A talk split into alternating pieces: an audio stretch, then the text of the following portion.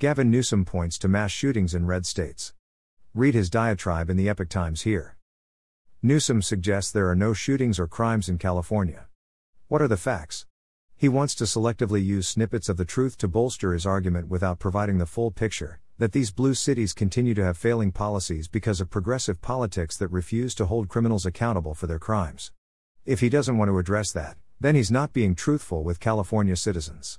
Mark Oliva, Public Relations Director for the National Shooting Sports Foundation. Regarding violence, the violent crime rates of California, 442.0 100K, are comparable to those of Texas, 446.5 100K. Therefore, California is by no means a low crime, low violence state but comparable to the red states.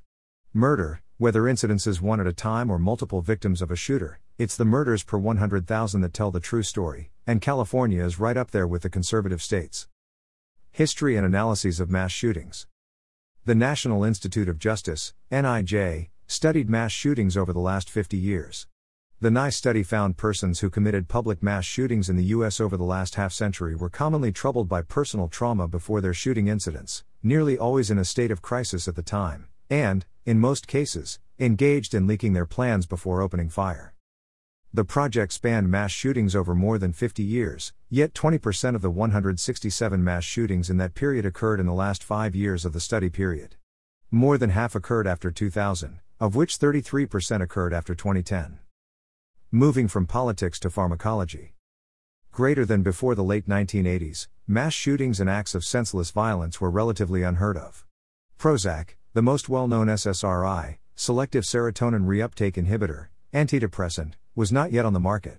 When Prozac did arrive, it was marketed as a panacea for depression, which resulted in huge profits for its manufacturer Eli Lilly. Of course, other drug companies had to create their own cash cow and followed suit by marketing their own SSRI antidepressants. Greater than subsequently, mass shootings and other violent incidents started to be reported.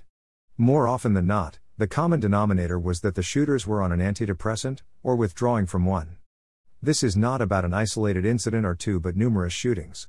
The question is during the past 20 years, is the use of antidepressants here a coincidence or causation? There have been too many mass shootings for it just to be a coincidence. Greater than. Greater than Citizens Commission on Human Rights Florida, November 14, 2012. Antidepressants are a prescription for mass shootings.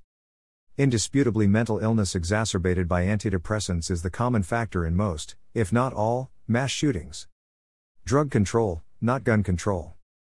Joe Biden said to Congress, Do something. This reminded me of a friend of bygone years who would say, Don't do anything. Just stand there. My counsel? When you do not know what to do, do nothing. The first firearms were introduced into the Western Hemisphere by Spanish explorers in 1492, 530 years ago. Later, French, German, Czech, English, and Portuguese explorers and settlers brought firearms to this hemisphere. Over the past 530 years, there have been numerous wars where firearms were the prime instruments of offense and defense.